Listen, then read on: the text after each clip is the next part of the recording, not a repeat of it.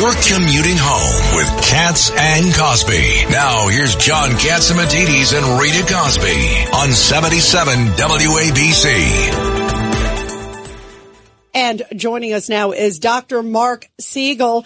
Uh, Dr. Siegel, it, it's great to talk with you. You wrote a really powerful column about Biden's uh, fitness or lack thereof uh, to stay in the Oval Office. Your thoughts, because you're a medical doctor, so uh, explain. First of all, it's an honor to follow General Jack Keane. He sounds a little congested. He can call me after the show. he, is, he, is, he is one one tremendous hero. Wait, wait, uh, wait. Are you seeking business on our show? Wait a minute. well, no, look, I solicited a dinner invitation the other night and I got it. That's true. It worked. You're right. It was very effective. It was good to have you there. It was. so it was great to be there.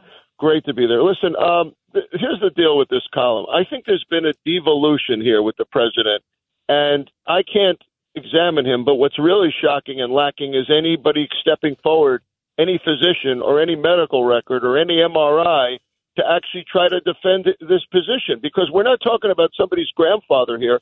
I mean, he is somebody's grandfather. We could be sympathetic and compassionate about that, but we're talking about somebody who reaches for the president of France and chooses Mitterrand, who's been dead since 1996. I ran this by my 100 year old father, who knew right away when Mitterrand died. He knew when Pres- President Biden was vice president to the year, and he's 100. So the point there is that it's not about linear age, it's about fitness and it's about cognition. And neurologists have told me, and this is the most important thing, that as cognitive function worsens, long term memory goes next. First, it's short term. So you're seeing a change here that appears to me to be a worsening of memory, and memory is directly tied to executive function. These are not gaffes. Let's stop calling them gaffes. They're lapses, they're memory lapses, and they're tied directly to the ability to think and decide. And of course, he's covering it up last night because the person that's losing it is the last to know.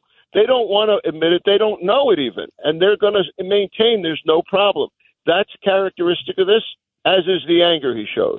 I was going to ask you about the anger because boy, we saw that last night. You know, it reminded me of what, what was the Clint Eastwood movie? Is it El Camino? Remember right. where he was like, get off my lawn, kids. You know, it was like, like the grumpy old neighbor. That's how he was to the press last night. I mean, it was, it was very unpresidential. It was shocking. I mean, he was screaming at the press and it wasn't just Peter Doocy, you know, from Fox. He was screaming at the CBS woman and, and the NBC woman. Yeah, there's, yeah, that's a very unsightly situation, and and you know the the the bait and switch that then that then went on, where we're supposed to be, you know, talking about the prosecutor here rather than the president, when the prosecutor was actually saying, "I want to let him off the hook against the idea that he that he pilfered these records, and we're going to let him off the hook because he's." You know he's uh, unable to remember uh, what he's doing, so we can't we can't go forward on that. I want to say a quick thing about that that I've not said on TV. Rita, John, listen to this, and the judge will back this up. That's not what a special counsel is supposed to do. That's what a physician is supposed to do. So I have written affidavits saying somebody's not fit to stand trial, somebody's not fit to go to prison. But why does a special counsel say that? That's absolutely really right, Doctor. Yeah, the, no role. It's the same thing that Comey did with respect to Hillary Clinton. It's not their job to make that decision. Not their job. Uh, Dr. Siegel, Ed Cox here. Uh, you know, the president was extremely energetic and he actually had a full conversation, if you will, in the way he stated things. Now, Kennedy did take uppers at times. Do you think that for some occasions like this, which are very important to him, his doctor is giving him something that that would in fact help him get through it? Dr. Siegel? We lost him. You know, you said the word Kennedy. He dropped off. John, it's well, the conspiracy. He's on, so Rita, was he's it at the airport Gran Torino?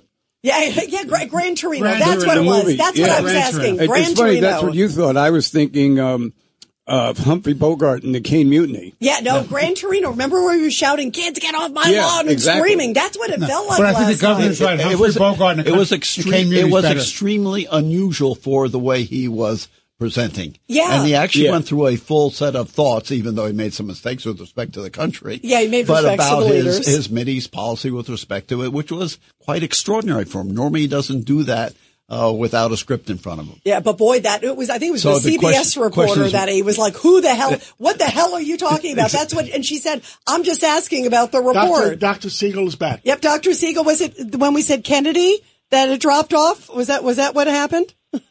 Yeah, uh, you think that was somebody listening to our phone line here? I don't know. Yes, yes, yes, absolutely. So, The CIA has never left that, have they? They- So Ed, go ahead. so the question is, do you think that he is receiving some kind of upper like Kennedy received, uh, before major events or things?